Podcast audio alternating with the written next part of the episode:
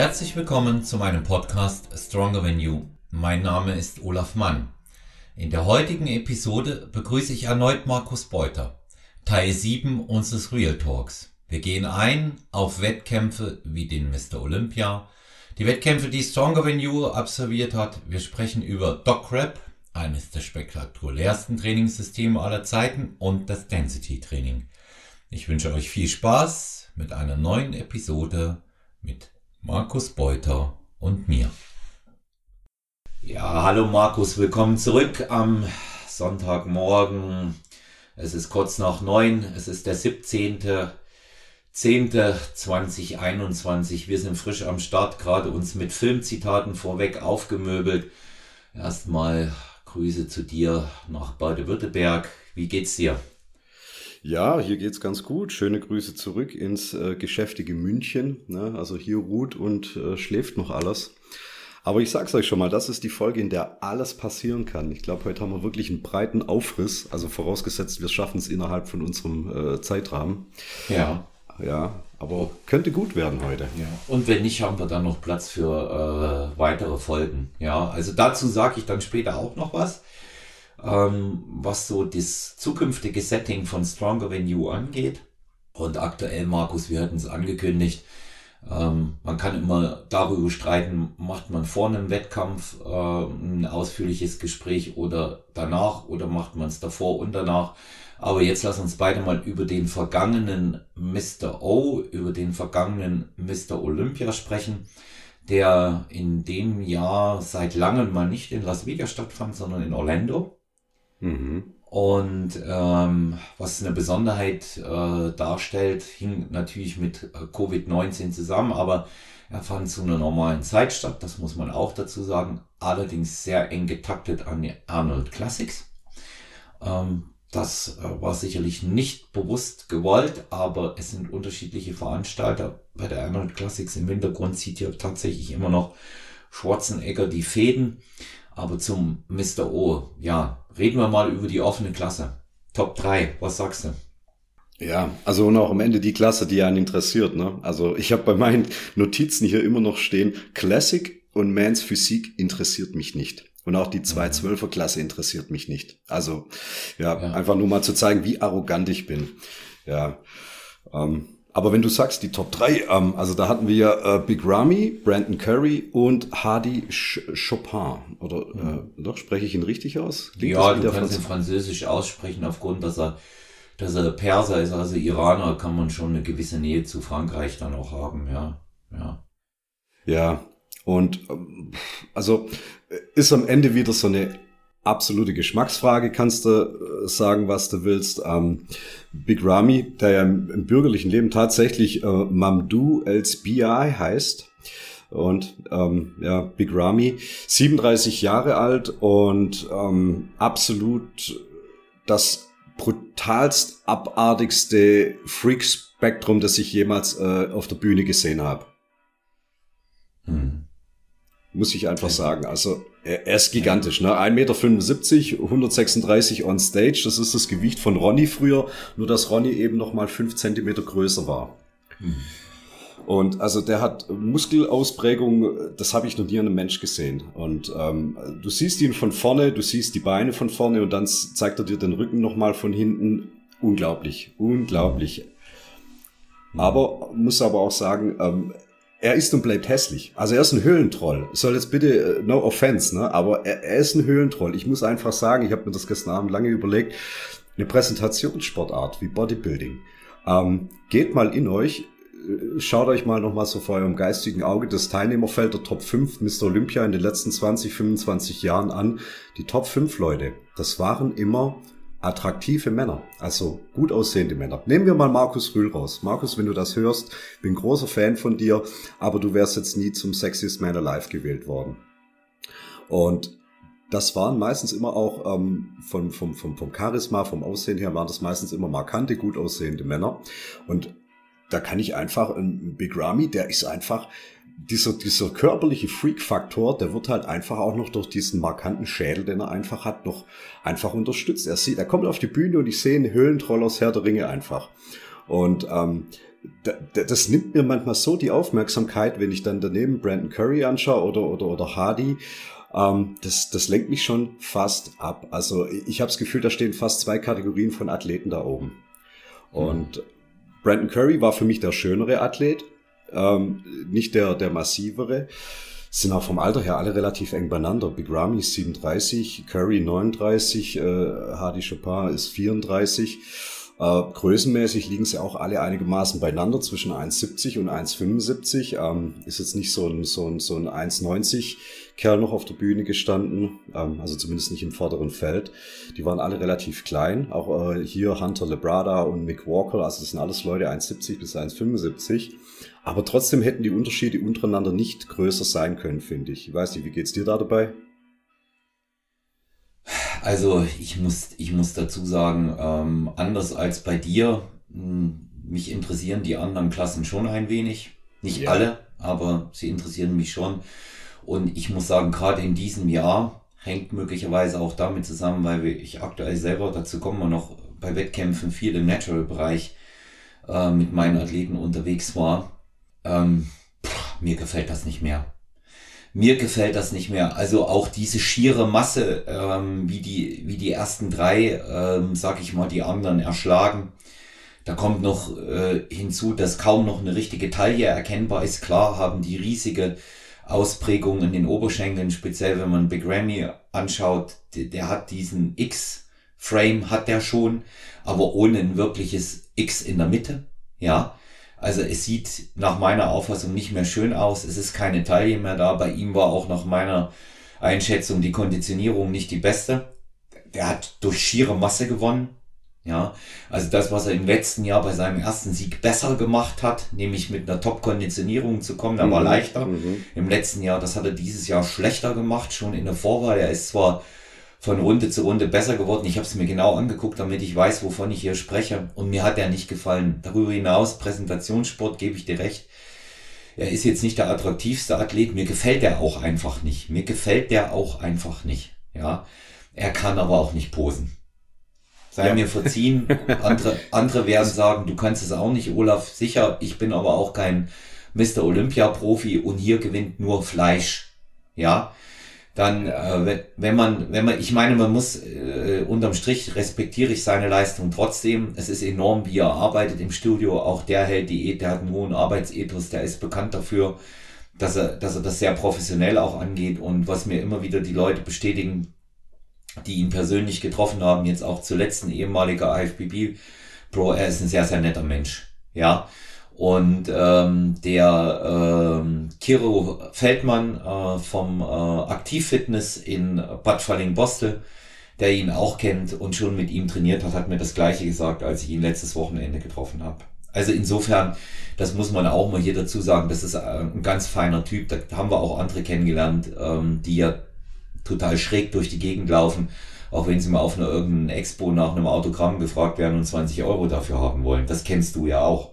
Ja. Das ist richtig. Ich möchte ja. schon auch einen Botschafter des Sports haben, der dann auch mit der Öffentlichkeit ja. umgehen kann. Da hast und, du recht. Und ähm, das, das ist er, das ist er ohne Frage. Und was man eben auch, das hat diese, diese Medaille hat natürlich zwei Seiten, aber was man gar nicht hoch genug bewerten kann, als äh, Ägypter und eben dann noch dazu als jemand aus dem islamischen Raum, der nicht in den Vereinigten Staaten lebt, das zweite Mal hintereinander Mr. O geworden zu sein, das ist schon eine Leistung. Das, das ist, ist, nicht, richtig. Das ist nicht so einfach, ja. Und der hat auch echt gebraucht, wenn man bedenkt, was die für Schwierigkeiten haben, dort allein ähm, bei der Einreise. Nevertheless, am besten gefallen von allen dreien hat mir Brandon Curry. Wenn es um schiere Masse und so weiter ging, hat Big Ramy natürlich gewonnen, aber Brandon Curry ja. Hat äh, das komplette Paket mit wenig Schwächen gehabt, hat sehr gut gepost. Die Linie von ihm gefällt mir, weil die Beine nachgekommen sind. Und den sehe ich eigentlich mittlerweile ganz gerne, weil er auch seine Konditionierung auf den Punkt bringt. Der, der war top konditioniert, muss man echt sagen. Und er war sicherlich von den ersten dreien derjenige, der ähm, insgesamt das stimmigste Paket gebracht hat. Ja. Wenn man nochmal den reinen Freak-Faktor aus Masse und Härte nimmt, dann war sicherlich Hardy derjenige, der es gemacht hat. Der war hat. brutal hart, der war ja. brutal hart. Ja. Ult ja. Ultra harte Konditionierung. Ähm, eigentlich auch noch für die Größe ein guter X-Frame. Ich muss dich korrigieren, der ist deutlich kleiner als die anderen, weil Hardy ist eigentlich ein 212er ursprünglich und ist erst in die große Klasse aufgestiegen und der ist gar nicht so schwer, wie man denkt. Na? Also der, der wirkt, der wirkt nur so. Der ist ein ganzes Stück kleiner als Rami. Ein ganzes Stück kleiner. Ich meine, dass der, der keine ist der unter 1,70, ne? Ja, Vielleicht der ist wohl auch keine 1,68. Ich müsste es nochmal nachsehen. Aber er ist ein kleinerer Athlet. Das ist außer einer, der sich gerade so in die 212er immer reingedrückt hat, in die 96 Kilo. Aber was wird der oben jetzt auf der Bühne gehabt haben? Ich würde schätzen 107, 108 und da gehen die anderen alle unter mit 25 Kilo äh, Gramm, die der, die der Rami mehr hat. Das wirkt einfach so, der, der könnte sich vor die stellen und man würde sie nicht mal sehen. Na? Ja, ja. Was man sagen muss, Hadi ist immer der, der äh, mit der besten Konditionierung ankommt von allen Athleten. Ja, also der, der hat diesen brutalen Freak-Faktor aus allen. Der macht seine Hausaufgaben am allerbesten. Der muss auch irgendwas richtig machen beim Laden. Da wird ja auch immer viel palabert darüber, was die richtig oder falsch machen mit Überladen, Unterladen, Querladen hochladen und runterladen. Ja, mhm. ich glaube, der macht da keine Experimente. Ja, der sieht mir nicht so aus. Der hat seine Form und fertig aus. Ja, das weiß ich jetzt auch selber von, von Wettkampfathleten, wie das laufen kann. Das ist für mich hundertprozentig ein Kandidat, der sieben Tage vorher so fertig ist, wie er da steht und keinerlei Probleme hat, seine Konditionierung zu halten. Das sieht man einfach. Ja. Was mich eher gefreut hat, ist so, äh, dass im Hintergrund äh, eine Wachablösung von äh, jungen Athleten zu laufen scheint, wenn man ja, ja. Äh, Hunter Labrada anschaut, der Sohn von Lee Labrada. Schöner Athlet, gefällt mir gut. Mir gefällt auch gut, dass er noch nicht so verbaut und so klobig ist, aber das kommt schon noch, keine Sorge. Ja, ja, Liebe Zuhörerinnen und Zuhörer, das kommt schon noch, ja weil spätestens äh, nach den ersten Top 5 Platzierungen schaffen es alle, ihre Taille zu verbauen, außer Markus Wolf damals. Äh, Dennis Wolf, Markus. pardon. Dennis ja. Wolf, ja. Und äh, Nick Walker eigentlich für mich der schönste Athlet im ganzen Feld. Wow, echt? Siehst du das auch so? Ja. Und okay. äh, wir haben es nicht abgesprochen, weißt du, wir haben nicht drüber geredet vorher. Nein, äh, nein. Mir, mir hat gefallen, klassische Linie, schönes Posing. Er kann sich sehr gut ja. präsentieren. Er hat eine Siegerattitüde, muss man ihm auch einfach mal lassen. Ja, also er hat eine echte Siegerattitüde und die hat er schon mal mehr als äh, Labrada. Was ihm ein bisschen fehlt, ist so ein bisschen Fleisch an den Beinen. Ja, da muss er ein bisschen nachladen noch. Das passt noch nicht so richtig zusammen, aber das ist auch so einer, wo ich die Hoffnung habe, er steigt nicht auf den Zug auf, je klobiger, umso besser. Ja, weil bei den anderen habe ich das Gefühl, erst wenn du den Panzer in der Mitte hast, der wie eine Schildkröte aussieht, also sprich Riesenwampe mit aufgemalter Bauchmuskulatur gefühlt, dann bist du erst wer. Ja, ich hoffe, Aber dass sich ja, bei ihm hält. Ne? Aber der Trend mit diesen äh, Schildkrö Schildkrötenbäuchen, den habe ich jetzt gar nicht mehr ganz so arg, finde ich, äh, präsent, wie das mal noch vor ein paar Jahren der Fall war. Also da hast du ja immer auch, auch zu Zeiten von Phil Heath auf der Bühne, wenn sie da mal kurz durchgeatmet haben, ähm, das sah ja schon wirklich krass aus. Ähm, finde ich, geht mittlerweile einigermaßen. Das geht deshalb, weil äh, sie in der Bewertung, in der Präsentation angehalten werden zu absoluter Bauchkontrolle. Das ist, das ist ein, das ist ein äh, neues Bewertungs- und Jurykriterium. Ähm, das wird härter denn je mit Abzügen bestraft, wenn du zum Beispiel bei einer Drehung deinen Bauch nicht unter Kontrolle hast. Aber glaube mir, die Wampe ist da. Wo soll die sonst sein? Die ist nicht mit einmal weg. Remy hat noch das Glück, dass er, dass er das nicht so in, in so einer extremen Form hat, aber Brandon Curry hat das und erst recht Hardy. Ja, die haben das alle bei diesen Größenverhältnissen. Das geht auch gar nicht anders, wenn ich so schwer bin. Und da kann man jetzt diskutieren, woher die kommt. Der eine sagt dies, der andere sagt jenes. Ich sag, das ist eine Mischung aus allem. Und am besten auf den Punkt gebracht hat ähm, der Torvildsson, der Norweger, äh, Mr. Kluzilla ein Top-Bodybuilder aus Anfang der 2000er, als es auch mit dem Wachs und den anderen Sachen so extrem Tommy Torvilson aufkam. Den habe ich in Oslo persönlich gesprochen, ähm, als ich ihn besucht habe. Und der hat zu mir gesagt, das ist eine Mischung aus allem. Das ist das Essen, das sind die äh, nicht frei verkäuflichen Supplemente, ja, und das ist vor allen Dingen das Wachsen der Bauchmuskulatur, was man gar nicht mehr in dem Bereich dann kontrollieren kann, weil alles andere wächst auch mit. Und das, das ist da, das kann nicht weg sein. Und äh, du siehst, in anderen Klassen ist es einfach besser. Ja, das, das wäre mal so äh, zu den, zu den Top-Leuten mein Statement. Es gibt immer wieder welche, die mir in den, in den Klassen gut gefallen. Es sei mir verziehen, dass ich hier als Laie äh, so ein Urteil in der Form abgebe. Ich respektiere die Leistung aller Athleten und finde sie ganz wunderbar. Und jeder einzelne von ihnen ist auch als Freak-Faktor eine Bereicherung für unseren Sport. Das sage ich auch nochmal dazu. Und wenn ich hier sage, mir gefällt jemand nicht, dann sage ich das frei von irgendwelchen Vorurteilen, die andere ähm, aufgrund ihrer Herkunft oder Hautfarbe mögen haben. Ich sage das einfach, was gefällt mir als Athlet und äh, Coach und was gefällt mir nicht. Das ist sehr wichtig, dieses nochmal hier klar zu positionieren. Ja. Aber ich finde, das gibt ja das Bodybuilding her, dass man sich da ja einfach nur rein über das, wie empfinde ich das, wie sieht das für mich aus, unterhalten können. Weil wenn sie auf ja. der Bühne stehen, ist mir ja ihre, ihre Arbeitsethik und so weiter, was alles drumherum ist, ist mir relativ egal. Also ich finde es bei Big Ramy natürlich schon irgendwie geil, dass äh, Dennis James ihn trainiert, weil äh, Dennis James war für mich immer einer der, der All-Time Top 5. Mir hat er immer hervorragend gefallen als Athlet und finde ihn auch als Persönlichkeit herausragend. Um, ähm, aber das tut nichts zur Sache. Ne? Wenn Big Ram ja. auf der Bühne steht, dann ist mir das egal, wenn der nette Kollege aus, aus Mannheim ähm, ihn coacht. Ne? Und ich das immer todeswitzig finde, wenn er dann Deutsch über ihn redet in seinem Monomer Dialekt. Das ist für mich traumhaft. Ja, ja, ja der ist schon, ja. der ist schon gut. Ganz klar, sagt er ja auch immer. Es ist ganz klar. Ja, ganz klar. Ja, aber er erzählt eben auch ähm, die, die, die, obwohl er es besser weiß, er weiß es besser, aber er erzählt trotzdem die Bro Science Geschichten immer mal wieder. Ja, ähm, ganz klar 30 Gramm äh, Eiweiß zwischendurch mal nehmen und dann fängt man dies und jenes und äh, den Katapolen Teufel auf. Also er erzählt schon auch immer so absoluten Oberpansen in, in vielen Situationen. Ja, er weiß es besser und ähm, er weiß es vor allen Dingen auch im Hinblick darauf, was, was bestimmte Produkte dort bewirken. Ich bin nicht der Meinung, dass man darüber immer reden muss, aber man sollte wenigstens nicht so tun, als ob 30 Gramm Whey-Protein jemanden so in der Form produzieren, wie Big Ramy aussieht.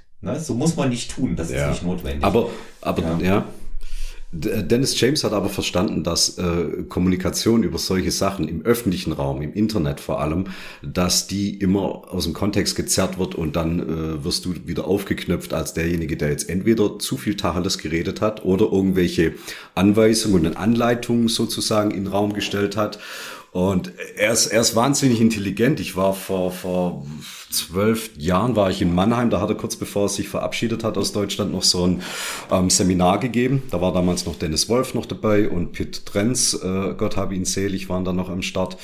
Und, ähm, und Mika Milazzo, die, ah, da hat er Tacheles geredet. Also es war ein No Holds Barrett Seminar und da hat er über alles geredet, also auch über die nicht verkäuflichen Supplements und hat wirklich konkret auch, auch biochemisch Dinge erklärt und so weiter. Er hat natürlich keine Pauschalaussagen rausgegeben mit einem Handout, aber ähm, das war ein kleiner geschlossener Kreis, da waren so 60 Leute waren da ungefähr und ja, das war dann schon ziemlich, ziemlich offen. Aber das war auch noch da, also damals gab es gerade so die ersten halbwegs äh, internetfähigen Telefone. Da wäre jetzt auch gar nicht viel nach draußen gedrungen sonst. Mhm. Ja. ja. Also er, er, er war ohnehin äh, ein toller Athlet und als Coach ist er nun äh, auch ebenso erfolgreich. Auch eine Kombi, die es nicht so, die es nicht so oft gibt. Ja, lass uns mal ähm, ja. über das Abschneiden der Deutschen reden. Ähm, mhm gut zwei Zwölfer mit Steve Bentin.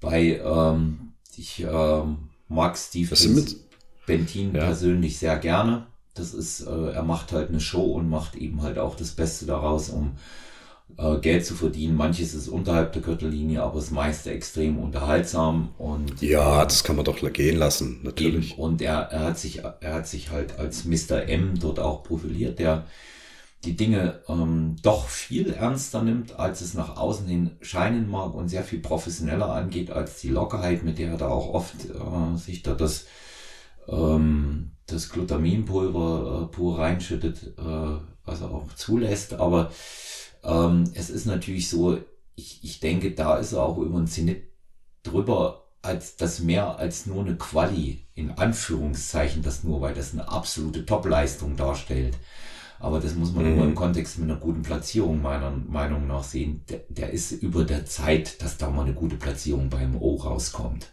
Ja. Und äh, da, da bringt er einfach auch nicht das totale Paket. Da bringt er einfach auch nicht das totale Paket und ähm, da sind die, da sind die anderen besser. Es ist sehr bemerkenswert, dass er sich wieder qualifiziert hat. Das ist so leicht nicht. Im Profi-Wettkampf gewinnst du heute nicht so leicht und über die Punkte kommst du auch nicht rein so leicht, wenn du keine Top-Platzierung hintereinander abrufst. Also auch das Zeug von einer schon gewissen Beständigkeit auf einem ähm, hohen Niveau. Ähm, ich sehe ihn sehr gerne auf der Bühne, weil da macht er echt was her. War jetzt auch in Form, was ich nur leider nicht mehr lesen kann, ist, wenn ich jedes Mal sehe, ähm, in, in den, in irgendwelchen Kommentaren auch von den einschlägigen äh, Internetmagazinen, ähm, die beste Form aller Zeiten von Steve Bentin, die beste Form seines Lebens, die haben wir jedes Jahr. Jedes Jahr haben wir die, wenn man das so liest. Ja. Aber sie reicht eben nicht für vorne. Ja, kann es für mich das, auch nicht die, die sein. Ja. Ja, aber das sind Internetschreiberlinge, die müssen auch ihre Kolumnen vollkriegen. Also ja, und, ja. und jeder, der Wettkämpfe gemacht hat, also auch, äh, so wie ich auch, hm, auf naturaler Ebene, der weiß einfach, was dahinter steckt und wie der sich schinden muss und das hat man gesehen und ähm, also bemerkenswert, immer wieder die Quali. Möglicherweise hat er noch ähm, auch vielleicht äh, vier, fünf gute Wettkämpfe im Tank in den nächsten Jahren. Mhm. Denke ich, kann er schaffen. Ja. Und vielleicht auch nochmal eine Quali schaffen und äh, dann hat er sich sowieso ein Denkmal gesetzt äh, für die Ewigkeit und kann dann auch ähm, gut leben. Er ist halt nicht der Prototyp, was mir aber gut gefällt ja. bei ihm und ähm, er ist wahnsinnig intelligent, wahnsinnig belesen. Ich habe ihn persönlich auch kennengelernt. Das ist jemand, mit dem du dich wirklich super unterhalten kannst, ähm, der, der sich Zeit nimmt, auch für eine Unterhaltung. Nicht, weil er denkt, dass es muss, sondern weil er Interesse hat.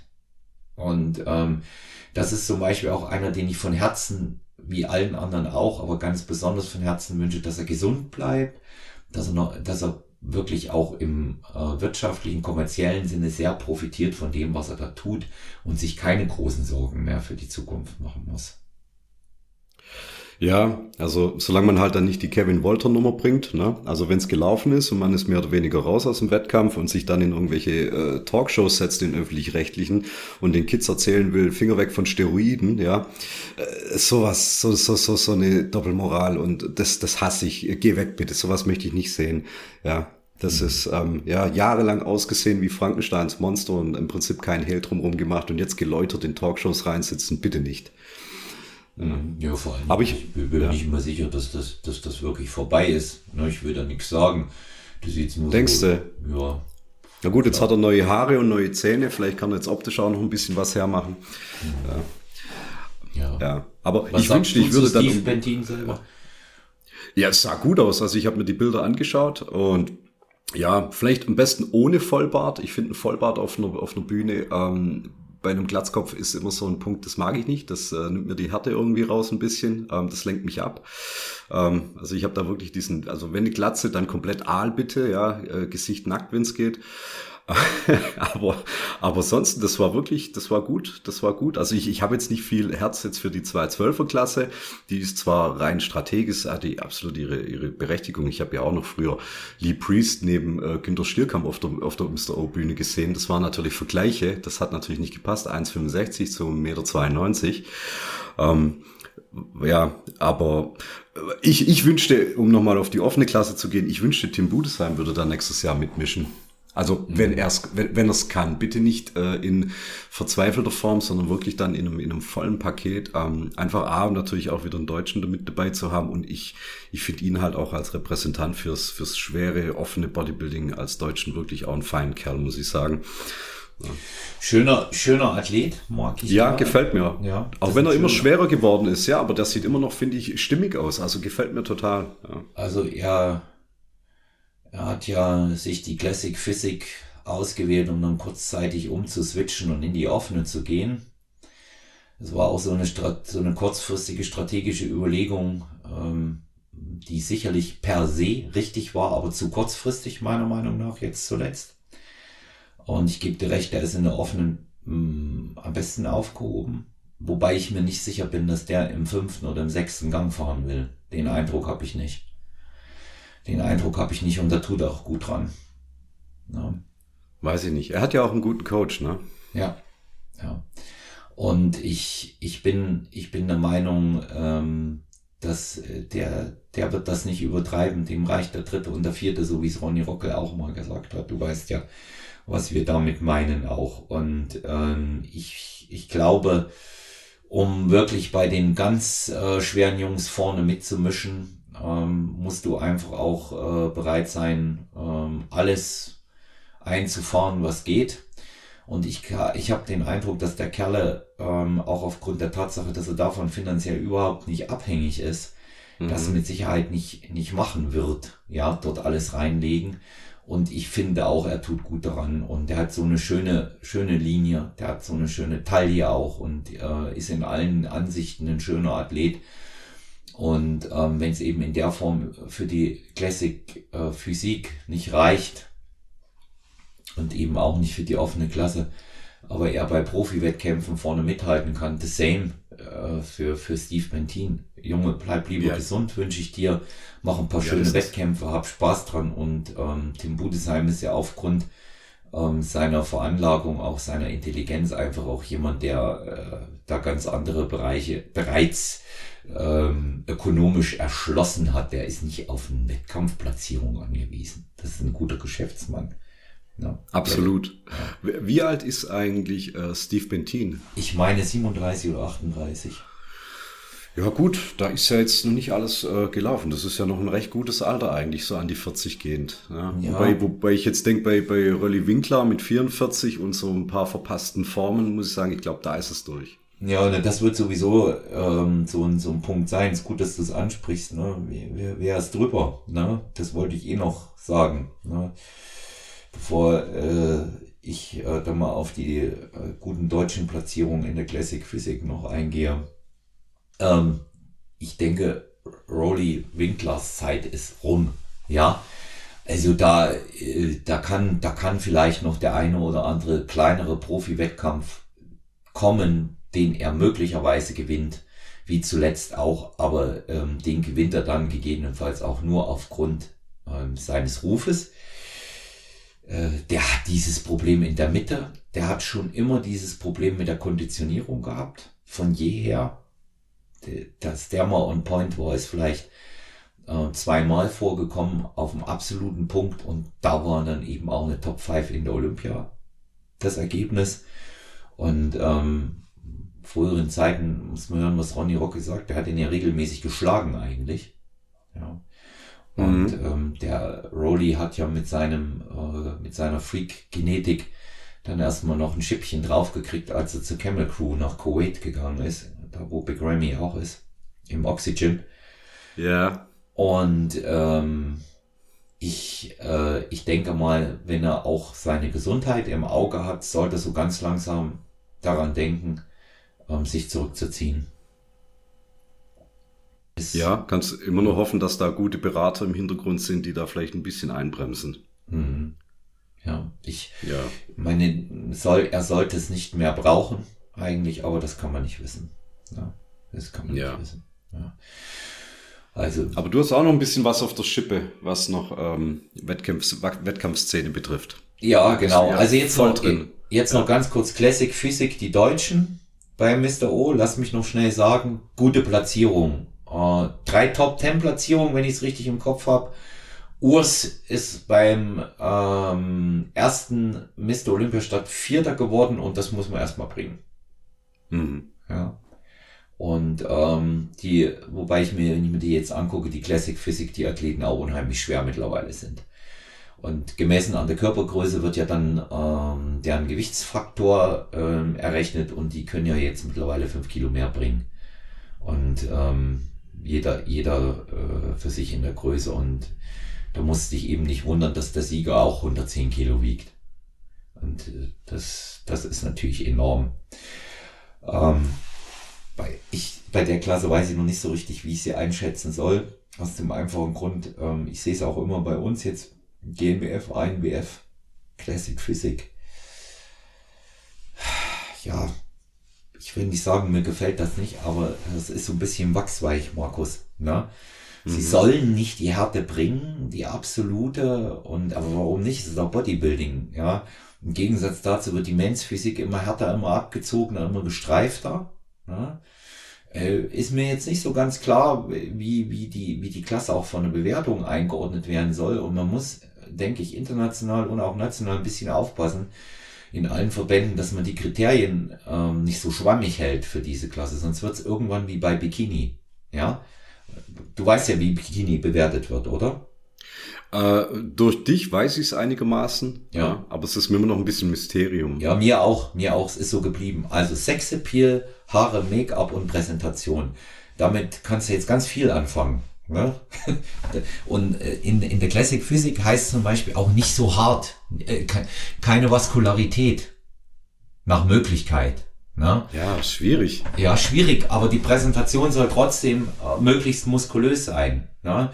Das ist so wie, sein muskulös, aber zeig's bloß nicht. Also könnte man auch das T-Shirt anlassen, oder? Ja, oder nicht aufgepumpt auf die Bühne gehen. Ja, einfach, genau. kalt, einfach kalt. Ne? Ja, das ist, das ist eben, das ist eben so ein Ding. Ja, Wettkampf. Team Stronger Venue war jetzt aktuell bei zwei Wettkämpfen, stand heute 17.10.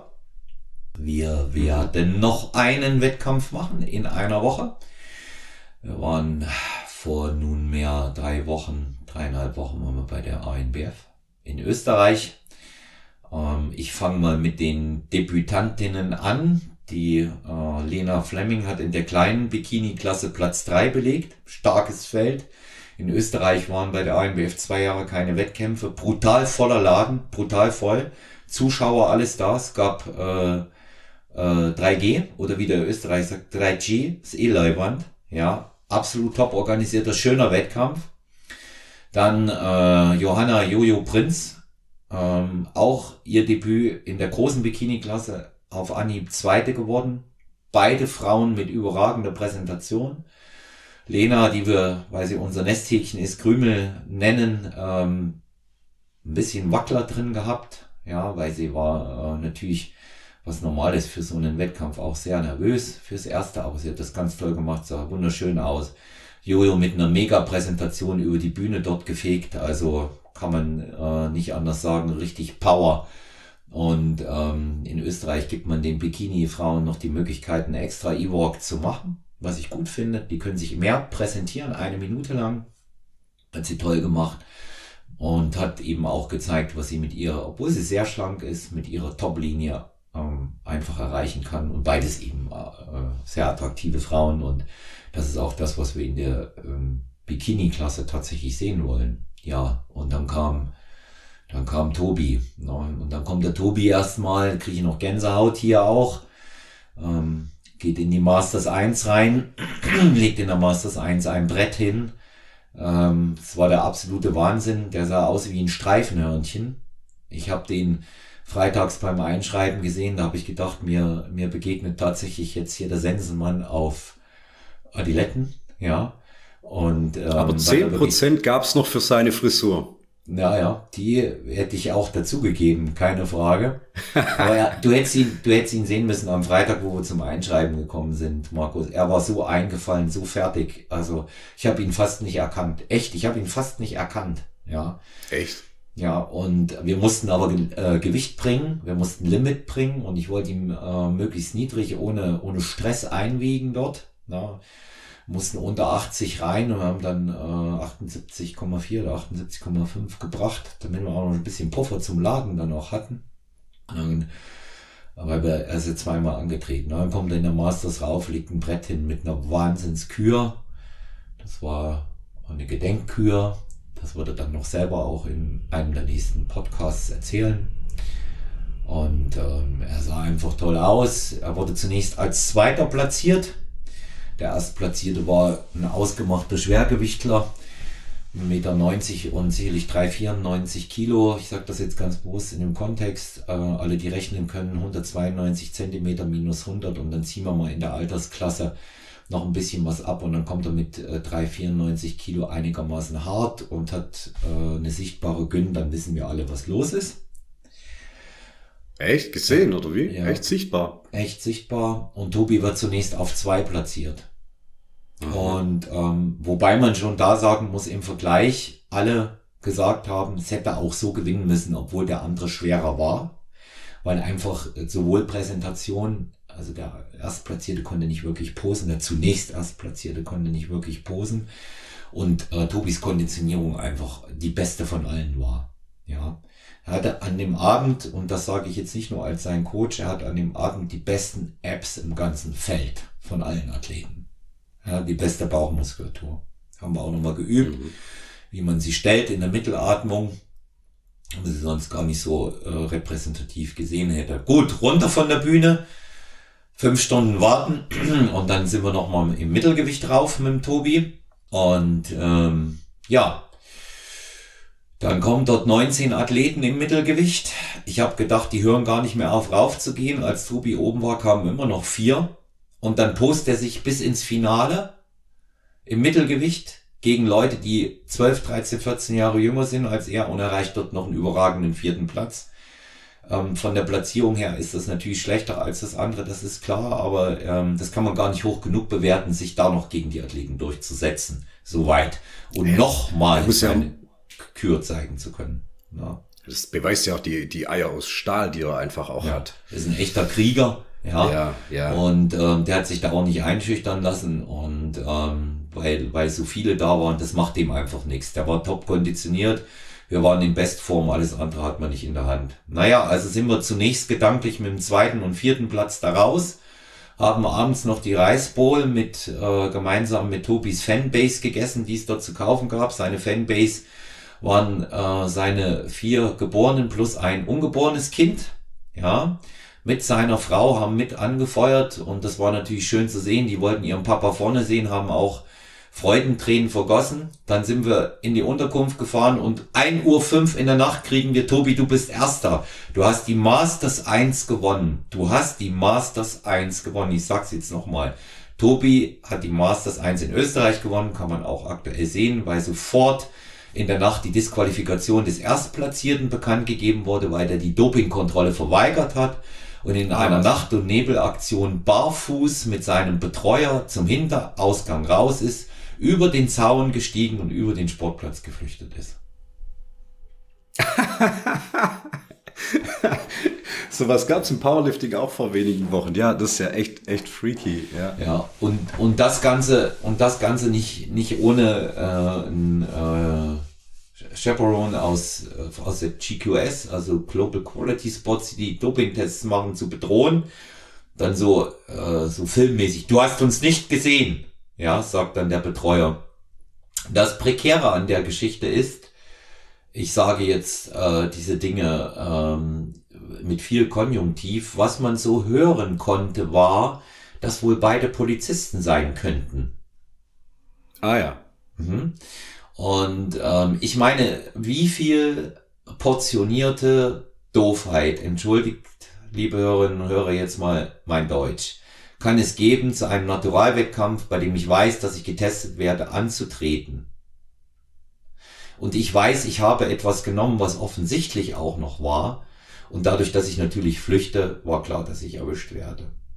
Ähm, Aber imagemäßig, ganz ehrlich, tut es dem Sport und, der, und dem Verband ja gut, weil ja. äh, wenn dann einfach, ne, weil ich meine, das, dort, wenn du daherkommst, dann ist das ja auch schon durchs Publikum gegangen und alle haben gesagt, oh, guck den mal an, siehst du die Brust, guck das an, ne?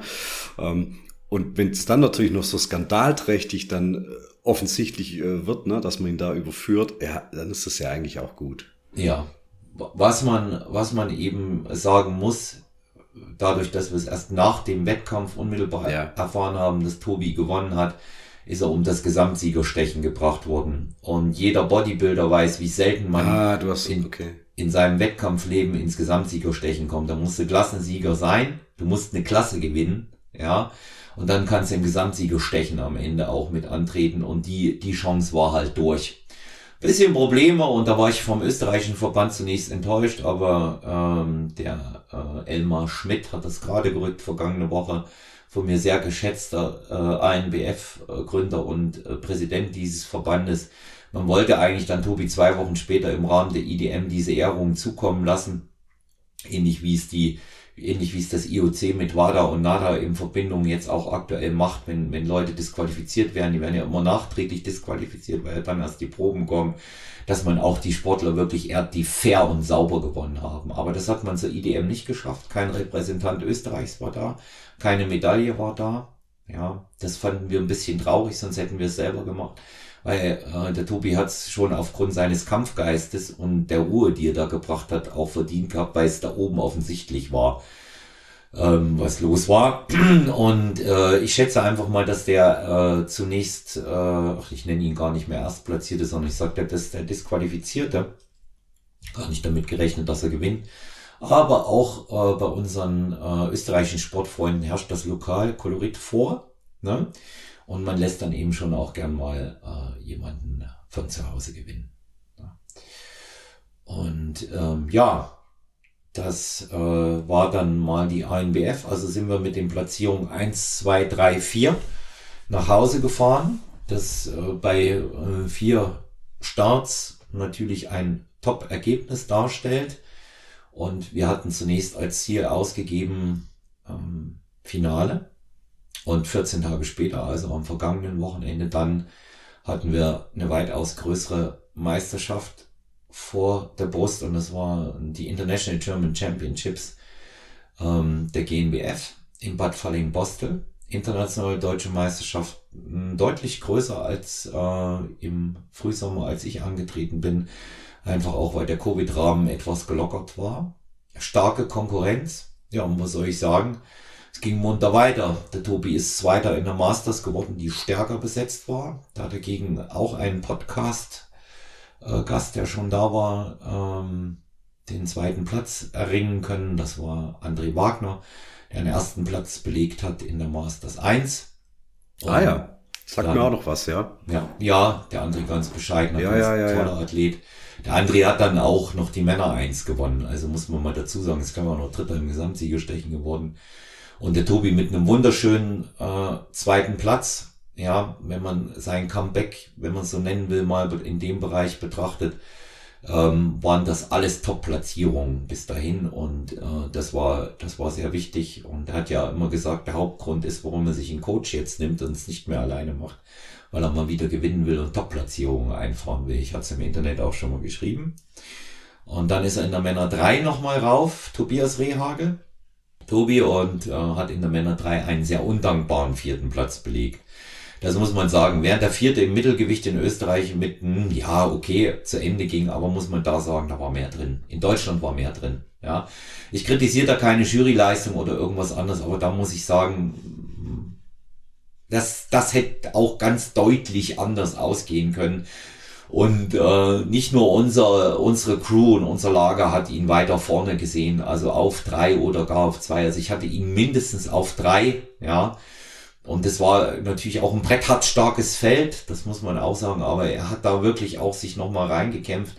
Man muss, man muss auch dazu sagen, dass der Tobi an, an dem Wochenende nochmal eine bessere Form hat. Es gibt einige Fotos, wo man Querstreifen überall sieht, von der Brust über den Serratus bis hin zu den Beinen. Ja, er war durchgestreift, obwohl schwerer, ein Kilo schwerer beim Einwiegen und dann geladen mit Sicherheit nochmal zwei Kilo schwerer, aber That's Bodybuilding. Das ist unsere Präsentationssportart.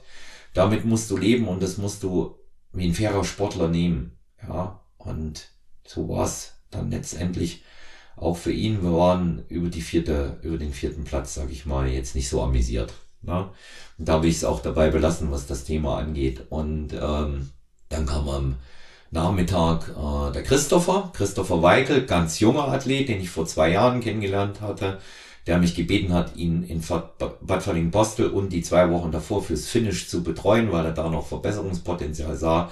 Das mache ich sonst nicht, aber das, wenn ich einen Athleten gut kenne, dann mache ich das schon mal. Und der ist knapp an der Finalplatzierung vorbeigeschrammt, aber Kopf hoch, Christopher, 23 Jahre alt, mit vier Kilo mehr gekommen als vor zwei Jahren. Und mit so einer schönen Linie und der Megataille, die du hast, dir gehört ganz klar die Zukunft. Und es gibt genügend Leute, die acht, neun, zehn Wettkämpfe brauchten, bis sie das erste Mal unter den Top 3 waren. Da brauchst du dich nicht zu verstecken. Am Abend dann äh, Sandra Wechsung in der ähm, Women's Physik. Ähm, hatte etwas Pech in der Vorbereitung aufgrund gesundheitlicher Probleme, hat es dann aber dort noch auf den sechsten geschafft. Die Form war noch recht ordentlich auch gewesen und für das, was wir dort rausholen konnten, sogar am Ende gut und sie hat sich durchgekämpft. Ähm, kaum einer hätte das durchgezogen, was sie gemacht hat, ähm, auch aufgrund verschiedener Umstände, sechs, sieben Wochen bei 1200 Kalorien durchzufahren, ohne umzufallen, dann den Wettkampf zu machen. Hut ab, Sandra. da hast du auch von meiner Seite nochmal meinen allerhöchsten Respekt und deine Wertschätzung, dass du es durchgestanden hast. Und Sandra geht da auf die Bühne und ist mit ähm, fast 50 äh, eine der ältesten Athletinnen, die ist 20 Jahre älter als die meisten. Ja. Und ja, und dann kam am Sonntag die große Stunde der Bikini-Mädchen, die mich nicht noch glücklicher hätten machen können. Bikini 2, die Klasse 1,65 kommt Lena Fleming Krümel wieder rauf und haut da ein Brett raus und macht wieder den dritten Platz in einer noch stärkeren Konkurrenz.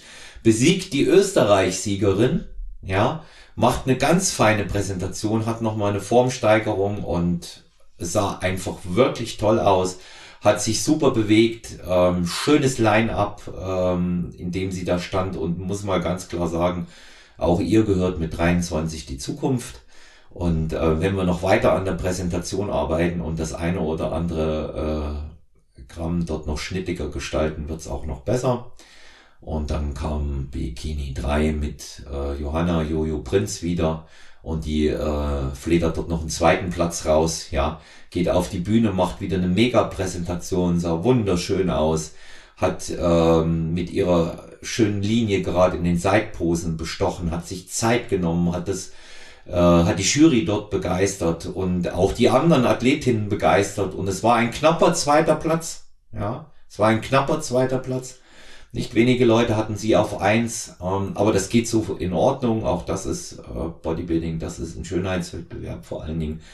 Und ähm, ganz starke Leistung, erst der zweite Wettkampf und äh, die Mädchen haben das mit Ruhe gemeistert. Sie mussten einen Tag länger warten als, den, als die anderen. Die haben das Coaching wahnsinnig leicht gemacht, indem sie mich überhaupt nicht rumgestresst hatten an diesem einen Tag, sondern haben einfach gewartet, haben im Hotel, sind, äh, haben gegessen, haben sich im Hotel die Zeit vertrieben, die anderen per Livestream angefeuert, sind spazieren gegangen, alles gemacht äh, was ich ihnen an äh, Vorgaben dort ähm, auch wirklich geschrieben habe und kann ich sagen, souverän, äh, ganz, ganz starke Leistungen. Das sind auch ähm, Athletinnen, äh, die eine große Zukunft alle beide vor sich haben, wenn sie dem Sport treu bleiben wollen. Und beide haben das schon signalisiert. Ja, ja und jetzt kommt noch der Italien Grand Prix in Florenz. Kommendes Wochenende, 23. Da reise ich dann mit Tobi, Tobias Rehagel und Johanna Jojo Prinz hin und dann schauen wir mal, was da rauskommt. Ja, wir sind bescheiden und nehmen uns wieder Finalplatzierungen vor. In Italien werden die Karten anders gemischt. Ähm, die Italiener sind noch bekannter dafür, ähm, dass sie sehr äh, große Lokalmatadoren und Fans sind. Man muss aber mal gucken, es gibt eine internationale Klasse und ähm, da es sowohl Landesmeisterschaften aussehen könnten wir eventuell das Glück haben, dass dort keine Italiener antreten und dann sind die, sind die Karten gut gemischt und wir sind gespannt auf Florenz, schöne Halle, die Toskana-Halle, ähm, Unterbringung echt Bodybuilding-like ähm, auf einem 500 Meter entfernten Campingplatz in der Bodybuilding-WG Bungalow und ähm, also ganz, ganz herrlich eigentlich. Und ja, wir, wir freuen uns drauf. Ja gut, Olaf, jetzt haben wir ein bisschen über die anderen Leute geredet. Ähm, wie sieht's denn bei dir aus? Was macht denn der Triathlon? Das hängt noch so ein bisschen, oder da steht noch so ein Elefant im Zimmer. Den müssen wir mal besprechen. Ja, also äh, der steht tatsächlich im Zimmer. Ich hatte es ja angekündigt und ähm, das Projekt ähm, 2021 Olaf 2.0 wird erweitert beziehungsweise vertagt auf äh, 2.0 äh, 2021, 2022, weil der Triathlon ähm, aufgrund von einer Verletzung von mir nicht mehr möglich war. Äh, ich habe sehr, sehr starke Kniebeschwerden bekommen, unmittelbar ähm, nachdem ich begonnen hatte, das Training für den Triathlon zu intensivieren, die letzten vier Wochen. Ich hatte zwei Anläufe genommen, wo ich es wirklich probieren wollte, aber ich konnte ähm, beim Laufen, beim harten Lauftraining, und das muss man nun mal machen, ähm, einfach mein Knie nicht belasten, mein linkes. Und ähm, ich habe ähm, spüre so einen sogenannten retropatellaren Kompressionsdruck, also einen richtigen Druck hinter der Kniescheibe, der mir, mich manchmal sogar hat vor Schmerzen nachts aufwachen lassen. Und ähm, das ist ein muskuläres Problem, das hat sich herausgestellt, aber das muss äh, durch eine vernünftige, ausgewogene Kombination aus äh, physiotherapeutischer Behandlung, also physikalischer Therapie in dem Fall, ähm, Training und Ruhe erstmal ausgemerzt werden, weil sich das Knie auch entzündet hat dabei. Und ich habe jetzt daraus gemacht, ähm, zunächst war geplant Kalenderjahr, der Triathlon und der Bodybuilding-Wettkampf, aber jetzt mache ich daraus Jahresfrist. Denn wenn ich bis zum 10. Juli nächsten Jahres, und am 10. Juli 2021 hat der Bodybuilding-Wettkampf stattgefunden, wenn ich es bis dahin schaffe, den Triathlon zu machen, bin ich immer noch in der Jahresfrist drin und ich denke, das ist machbar.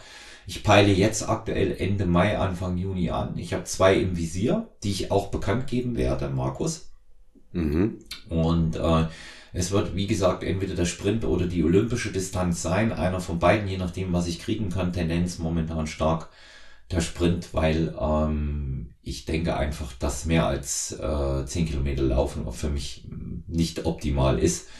Und der Rest äh, wird sich dann einfach zeigen, aber aufgeben ist mein Ding nicht. Ich ziehe das durch. Und deswegen ähm, auf diese, auf diese Art und Weise. Und ich denke, damit kann man dann am Ende leben, auch wenn es nicht ganz so war wie ursprünglich gedacht. Ja, ja ich drücke dir auf jeden Fall die Daumen und hoffe, dass du äh, unbescholten durch das Ganze durchkommen wirst. Mhm.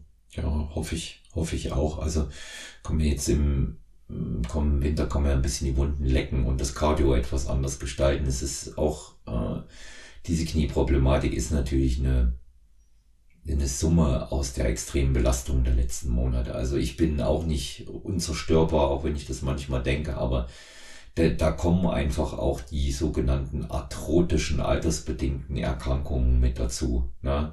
Die Muskulatur zuckt auch nur in dem Bereich äh, bei den Oberschenkeln, wenn da wenn da nicht mehr genügend Gelenkschmiere drin ist. So muss man das auch sehen in dem Kontext. Aber gut, das, das kann behoben werden und wird auch behoben von meiner Seite.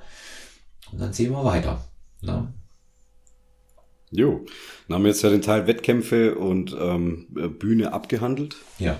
Oder? Und da würde ich sagen, da springen wir mal jetzt ein bisschen rein ins Training. So ein bisschen äh, Fragen von, von den Zuhörern. Und da haben wir zwei Sachen auf dem auf dem Tisch liegen. Das eine, da geht es um das Schlagwort Density Training. Der eine oder andere wird es kennen.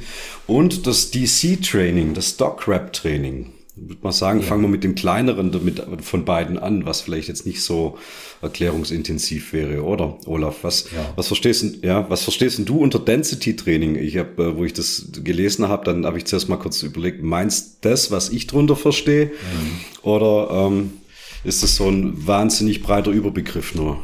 Also Density Training, was, äh, was ich verstehe, das ist im Grunde genommen etwas, Markus, was wir hier auch schon mehrfach behandelt haben. Ähm, gar nicht bewusst als Density Training, sondern ähm, wie erreiche ich einen möglichst hohen Workout Load in kurzer, kürzester Zeit, Klammer auf, wenn mir nicht so viel Zeit zur Verfügung steht. Hm, ja, ja. Also Zeiteffizienz ist hier ein Schlagwort auf jeden Fall. Also äh, Time Limit ist hier, ist hier entscheidend. Ähm, äh, kurz zusammengefasst ist es eigentlich, das sind, ähm, sind das Supersätze unter Zeitdruck. Ne? Also du sagst, du hast eine A2, äh, eine A1 und eine A2 Übung und machst die nonstop ohne Pause innerhalb von einem Timeframe von 10, 15 Minuten, je nachdem, wie du dir das zusammenstellst und versuchst halt in der Zeit möglichst viel Wiederholung, meistens mit einem straighten Weight, also mit einem Gewicht, das nicht erhöht wird. Also du hast, was weiß ich, hast du äh, beim Latzug hast du 70 Kilo aufgelegt und auf der Bank hast du 90 Kilo aufgelegt und machst du das dann immer im Wechsel A1, A2, A1, A2, gehst mit dem Gewicht nicht runter peilst einigermaßen dieselben Wiederholungszahlen an, aber das wird natürlich, je mehr Runden du durchläufst, umso weniger werden. Und erst wenn du eine Gesamtwiederholungszahl überschritten hast von, sagen wir mal, 50 oder so, kannst du beim nächsten Mal das Gewicht dann äh, um einen Schritt erhöhen. Und im Normalfall, ja, wird's wird's mit Agonist und Antagonist trainiert, ähm, weil du dadurch die Pausenzeiten eigentlich gering oder gar, gar, nicht vorhanden haben, äh, müssen gar nicht vorhanden sein.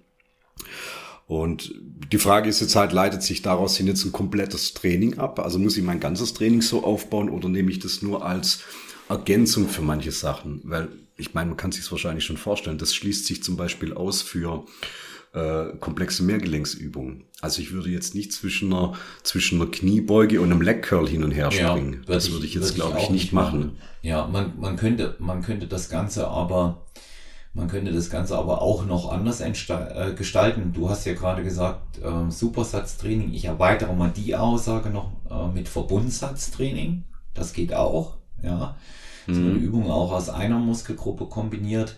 Und ähm, man muss bei diesem Density-Training ja auch immer definieren, wie viel Zeit habe ich wirklich und wie oft habe ich diese Zeit. Ja, also wenn, wenn natürlich, ich habe dreimal in der Woche eine halbe Stunde, wir haben darüber gesprochen, du kannst dich erinnern, als wir äh, mein Athlet gemeinsam zu Gast hatten, ähm, den äh, Benny Brömme, was würdest du mit 25 oder 30 Minuten Zeit dann anfangen? Ja, welche Übungen würdest du machen? Was würdest du tun? Benny hat gesagt, laufen, ist ja klar als Leichtathlet. Und ähm, wir haben uns da schon andere Gedanken gemacht. Ich habe darüber auch mit Alexander Krump und ganz äh, vielen anderen geredet. Fakt ist, ich muss mir eine ganz strikte Linie legen. Ja. Und ähm, wenn ich wenig Zeit habe, äh, entweder entscheide ich für Supersatz, mich für Supersatz oder Verbundsatztraining oder ich mache drei Grundübungen und die begrenze ich auf jeweils zwei schwere Sätze. Das würde ich in 25 bis 30 ja. Minuten sicherlich unterkriegen. Das geht. Und ähm, das muss ich mir eben in dem Fall genau überlegen, was wichtig ist und wie oft habe ich das. Aber auch hier sage ich, nach Hen frei nach Henry Ford, ähm, Eile ist der größte Feind der Qualität.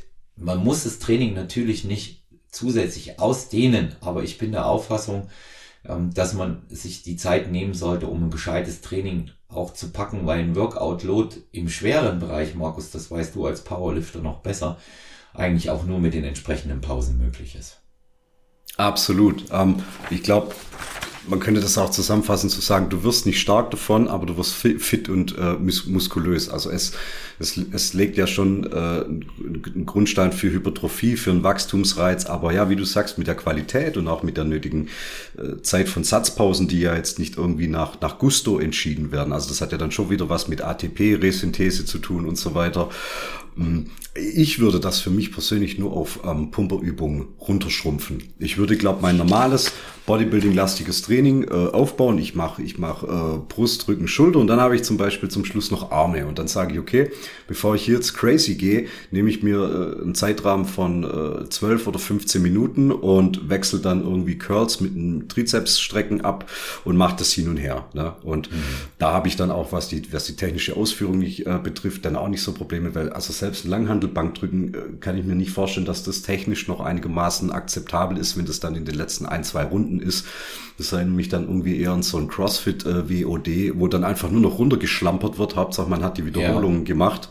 Und das ist dann, wie du sagst, der Feind der Qualität. Aber wenn ich dann sage, hey komm, ich mache Kurzhandel-Curls und ähm, Trizepsstrecken, ja, das kann ich abwe abwechseln, kriege das in 10, 15 Minuten, kriege ich da einiges rein.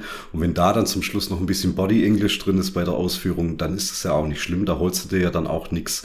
Aber das pumpt dann schon ordentlich. Und es ist schon sehr zeiteffizient, das stimmt. Ja. Und weil du es gerade sagst, der Einwand, äh, da kam mir auch, man kann das Ganze natürlich auch wie CrossFit gestalten. Ich würde das dann aber nur CrossFit Style nennen und mir maximal vielleicht drei oder vier Übungen, wo ich zwei Runden drehe und das ein bisschen anders mache, ähm, als es im CrossFit der Fall ist, dann auch durchziehen. Ich habe bei CrossFit immer ein bisschen das Problem, dass das wirklich, wie du sagst, absolut hingeschlammt ist. Ja. Und ähm, das Verletzungsrisiko äh, signifikant groß ist und das mit dem Density Training, das ist für mich genauso ein Ding wie äh, was was hast du was hast du lieber? Äh, Orangensaft äh, mit Wasser oder Orangensaft mit Fruchtfleisch und Wasser? Ja? Ka kann man mhm. beides mal machen ja? Geht ist möglich ja, ist möglich, wenn ich es brauche. Aber ich sollte mich auf solches Training nicht konzentrieren und versteifen und sagen, ich mache nur, weil ich wenig Zeit habe, dreimal die Woche eine halbe Stunde. Nee, dann geh lieber einmal die Woche eine Stunde und einmal die Woche eine halbe Stunde. Da kriegst du einen gescheiten Workout-Load zusammen, ja, und in dem anderen Training machst du sowas wie, äh, wie Tabata oder äh, Pumping Iron oder äh, sowas in der, in der Machart, ja. Und ähm, das, ich bin, ich bin da immer der Auffassung, dass man diese Sachen auch ähm, zu intensiv und zu kaputt denken kann. Ähm, ja, wie mit allem doch, oder? Ja, na klar. Und ja. anders sehe ich, anders sehe ich hier jetzt das, äh, das Trainingssystem, worüber wir äh, schon so ansatzweise gesprochen haben und du es auch nochmal angerissen hast, das Stockrap, ne? Ja, ich würde nur noch ganz kurz, also wer jetzt sagt, wow, die zwei, die haben das jetzt hier voll abgewatscht, das Density Training. Ähm, haben sie ja nicht, ne? als, Nö, haben wir eigentlich ja auch gar nicht, aber man weiß ja nicht, mit welchem Ohr die Zuhörer immer unterwegs sind. Wenn du dich da einlesen möchtest, sehr verehrter Hörer oder Hörerin, von Charles Staley gibt's ein gutes Buch, das nennt sich Escalating Density Training, EDT. Und da hat er dieses komplette Konzept auf mit, mit, mit sämtlichen Vorgaben und ähm, Varianten wirklich in einem 180, 190 Seiten Buch. Das habe ich selber in der ersten ähm, Ausgabe, äh, in der ersten Edition hier stehen, ist mittlerweile überarbeitet worden. Ich denke, damit hat man äh, einen kompletten Überblick. Das gibt's für ein paar Euro auf Amazon ähm, in deutscher Sprache. Nee, halt, nee, nicht in Deutsch, sorry. Äh, ich glaube nur in Englisch bis dato. Ähm, aber ganz viele Bilder drin. Ja, hilft auch. Ja. ja. Also deswegen, äh, wer, wer sich damit äh, beschäftigen will, danke äh, Markus auch nochmal, dass du ähm, da die noch eine Quelle gesucht hast. Wer sich beschäftigen will, dann in dem Rahmen, damit er so eine Art Plan B immer hat, ja, für solche Fälle, das finde ich ja ganz gut. Ähm, der kann, der kann das so machen. Aber wenn ich lange genug trainiere, kein Anfänger bin, kriege ich immer ein Workout-Load zustande, auch mit 20 Minuten, mit 30 oder mit 40. Da muss man immer nicht so viel, da muss man nicht immer so viel nachdenken, auch was das angeht. Ne? Ja, Thema DC, du hattest es angesprochen, ich auch schon. Ähm, das ist natürlich ja, ein ganz interessantes Trainingssystem. Doc Rap geht auf ähm, Dante Trudel zurück, der heißt tatsächlich so. Und Doc Raps, so hat er ja nie sein Trainingssystem nennen wollen, sondern das war sein Nickname, mhm. unter dem er auf dem Bodybuilding Board äh, mal sein eigenes Trainingssystem ja, gepostet hat, würde man heute sagen. Ähm, Dograp auf den Punkt gebracht, Ruhepausentraining mit Home Workout Load und äh, absoluten Progress im Fokus. Also ja, also vorneweg, ich, ich muss meine Befangenheit erstmal öffentlich zugeben. Also ich bin ein wahnsinnig großer Restpause-Trainingsfan. Ähm, es gibt ja verschiedene Ausprägungen davon. Ich habe das auch schon versucht, mal in Artikeln und in, in meinem ersten Buch mal so ein bisschen zu sortieren. Grundsätzlich geht's auf Arthur Jones zurück mit dem Einsatztraining. Dann hast du später dann ähm, Mike Menzer ge gehabt, der das dann in seinem Sinne fortgeführt hat. Dann Anfang 90er hat es äh, Dorian Yates mit Blood and Guts. Das war auch eine weiterentwickelte Variante vom, vom Hit-Training. Anfang der Nullerjahre kam dann gerade eben der besagte Dante Trudel mit seinem DC-Training um die Ecke. 2006 war es dann noch Borge Fageli mit Mayo Raps. Und zu guter Letzt, den kennst du ja natürlich auch, so 2009 kam die erste Auflage von äh, Carsten Pfützer, Pfützenreuters Pitforce Training heraus. Mhm. So ist die chronologische Abfolge, wer von wem was nochmal mitgenommen hat. Und ich finde, Trudel ist hier ähm, immer noch der, der Platzhirsch, um ehrlich zu sein ähm, weil er mehrere Dinge mit reingenommen hat in sein DC-Training. Er hat nicht nur ähm, einen Restpausesatz äh, in verschiedenen Varianten dargelegt. Nee, er hat eine Sache gemacht, die hatten wir zum Beispiel bei Menzer nicht. Menzer hat ein wahnsinnig niedriges Volumen gefahren, weil die Intensität einfach brutalst hoch war und hat aber auch eine sehr niedrige Frequenz gehabt. Also am Ende von Menzers Ausführung, da ging es ja darum, teilweise Muskeln nur noch alle sieben, acht oder neun Tage zu trainieren, weil er ja so zerstört war. Ähm, das hat äh, Jule überhaupt nicht gefallen und er hat erstmal sein ganzes Training in einen Zweiersplit aufgebrochen. Ja, also er hat da eine ganz gute äh, Unterteilung einfach gemacht. Er hat äh, gesagt, du hast eine Einheit, da machst du Brust, Schulter, Trizeps, äh, Rücken. Andere Trainingseinheit machst du Bizeps, Unterarme, Waden, Bein, Bizeps und Quadrizeps. Und dann hast du ein A- und B-Training und das trainierst du dreimal die Woche in der Abfolge A, B, A und in der anderen Woche A, A, B, A, B. So, dann hast du mehr oder weniger alles äh, zweimal oder einmal die Woche gemacht. Also die Frequenz ist einfach nochmal deutlich höher gewesen. Das war dann der eine Punkt. Dann hat er noch eine Perversität mit reingebracht und ich sage das aus dem Grund, weil ich habe es jahrelang selber auch verwendet. Dieses extreme statische Stretchen oder diesen Loaded Stretch am Ende von jeder Muskelpartie. Also das heißt, du hast deinen Restpausesatz beendet, der, der Muskel ist zum Bersten gespannt Du schließt ja jeden äh, Restpausesatz mit der letzten Wiederholung schließt du ja mit einer ähm, mit einer sehr langen e-, exzentrischen oder mit einer statischen Wiederholung ab. Also versuchst das Gewicht dann noch so langsam wie möglich abzulasten, um noch möglichst hohen äh, ähm, Muskelschaden noch zu provozieren. Und dann stretch du den Muskel nochmal für 60 Sekunden. Und das ist ekelhaft. Also wenn deine Oberschenkel schon richtig aufgepumpt sind, dann setzt du dich auf den Boden, auf deine Schienbeine, lässt den Oberkörper zurück und stretch deinen Quadrizeps für 60 Sekunden. Und äh, da muss ich einfach sagen, separates the man from the boys. Also ähm, da möchtest du wirklich heulen. Das ist wirklich sehr, sehr schmerzhaft. Ähm, man fragt sich dann, warum macht man den Mist eigentlich? Es promotet schon die Erholung, also ich, man erholt sich ein bisschen schneller davon. Ähm, ich möchte jetzt da nicht in biochemische Details dazu reinsteigen. Ähm, sorgt aber für eine bessere Regenerationsrate und, aber das ist halt auch eher was vom Schreibtisch, ähm, der Theorie nach könnte dadurch auch sogar noch eine Form der Hyperplasie, also der Neubildung von Muskelfasern äh, geholfen werden. Also nicht nur eine Querschnittsverdickung, sondern die Neubildung von Muskelfasern ähm, ist aber eher so ein, so ein Modell aus der, aus der, aus der theoretischen äh, Sportwissenschaft, ähm, ist nicht wirklich belegt. Ähm, aber man kann das mal ausprobieren. Ähm, mich hat's immer ein bisschen davor bewahrt, ähm, zu unbeweglich zu bleiben, weil ich sage mal, über normales äh, statisches Stretching, da gibt's ja auch Abhandlungen drüber, wann, wo, was das sinnvoll wäre oder nicht. Ähm, aber um einfach mal nach so einem Restpausesatz sich auf die Bank legen, links und rechts eine 25er Kurzhandel nehmen und die mal für 40, 50, 60 Sekunden in der unteren Position im Stretch aktiv zu halten. Also nicht entspannen lassen. Also du musst ja schon dagegen, schon ein bisschen dagegen drücken, also halt ein Loaded Stretch, ne? Also lest's nach. Und das holt da einfach nochmal eine ganz andere, ähm, eine ganz andere Aktivierung raus. Also ja, ist auch ein bisschen Kategorie, das muss man wollen. Gehört aber, wenn man DC-Training betreibt, dazu. Also wenn du Restpause-Sätze machst ohne das Stretching, darfst du es rein vom Trademark, darfst du es nicht DC-Training nennen. Ähm, ich habe da, danke, dass du so ausführlich auch erläuterst. Ähm, ich habe nach DocRap trainiert sage jetzt gleich dazu, dass ich das aber auf äh, die Naturalvariante runtergebrochen habe. Weil Tudel macht keinen Hehl daraus, äh, dass er unterstützt und ähm, so wie er es dort schreibt, äh, das ist ohne Unterstützung kaum möglich, es sei denn, man ist ein genetischer Überflieger. Ja, weil äh, du hast ja im Grunde genommen in jedem Workout ein Progress drin. Du sollst in jedem Workout ein Progress haben und das ist sehr schwer, wenn du und deswegen, wenn du natural bist, solltest du das auch ein bisschen abgewandelt trainieren. Das ist aber kein Problem, das abzuwandeln. Das geht. Ja, ja. Ja, ich finde. Also das ist jetzt kein Stofferprogramm. Nee, nee, das darf man jetzt nicht falsch verstehen. Nee, nee, ja, das ist, ist schon ist recht, es, ja. Ist es nicht. Ich habe es ja, ja. jetzt nur noch mal extra dazu gesagt, dass so wie, wie er es geschrieben hat, eher was für Leute ist, die unterstützen. Ja. Ähm, was ich, was ich an dem Programm, ich, ich spreche jetzt mal zunächst über das Für und dann das Wieder. Ja. Was ich gut finde, was für das Programm spricht, es ist mal ein wahnsinnig neuer Impuls.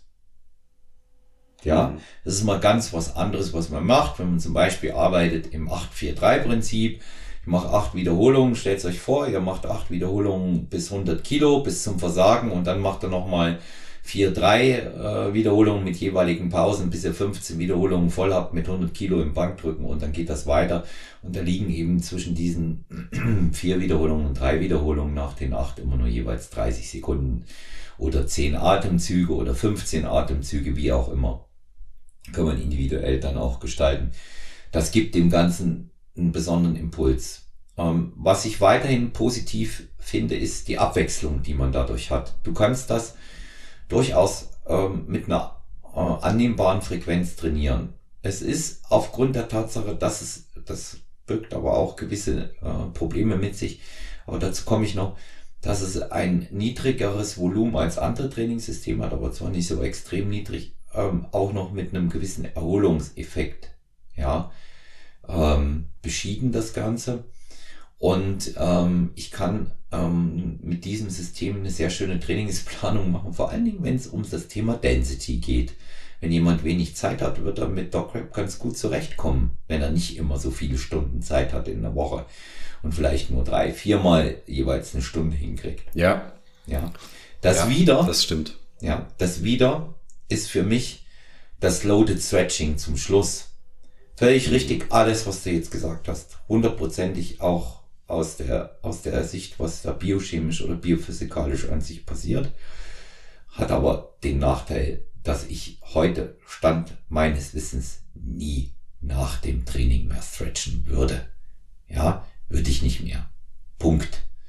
Das halte ich für zu gefährlich, gerade wenn man älter wird. Wenn man jünger ist, mögen das äh, Sehnenbänder und Gelenke noch gut aushalten, auch die Muskulatur, aber ich halte dieses, diesen Stretch für ziemlich gefährlich. Der nächste Punkt, und da scheiden sich für mich bei all diesen Trainingssystemen, die dieses High Intensive, High, hohe Intensität oder Ruhepausensätze, die basieren ja auf hohen Intensitäten einschließen. Jeder empfindet Intensität anders, Markus.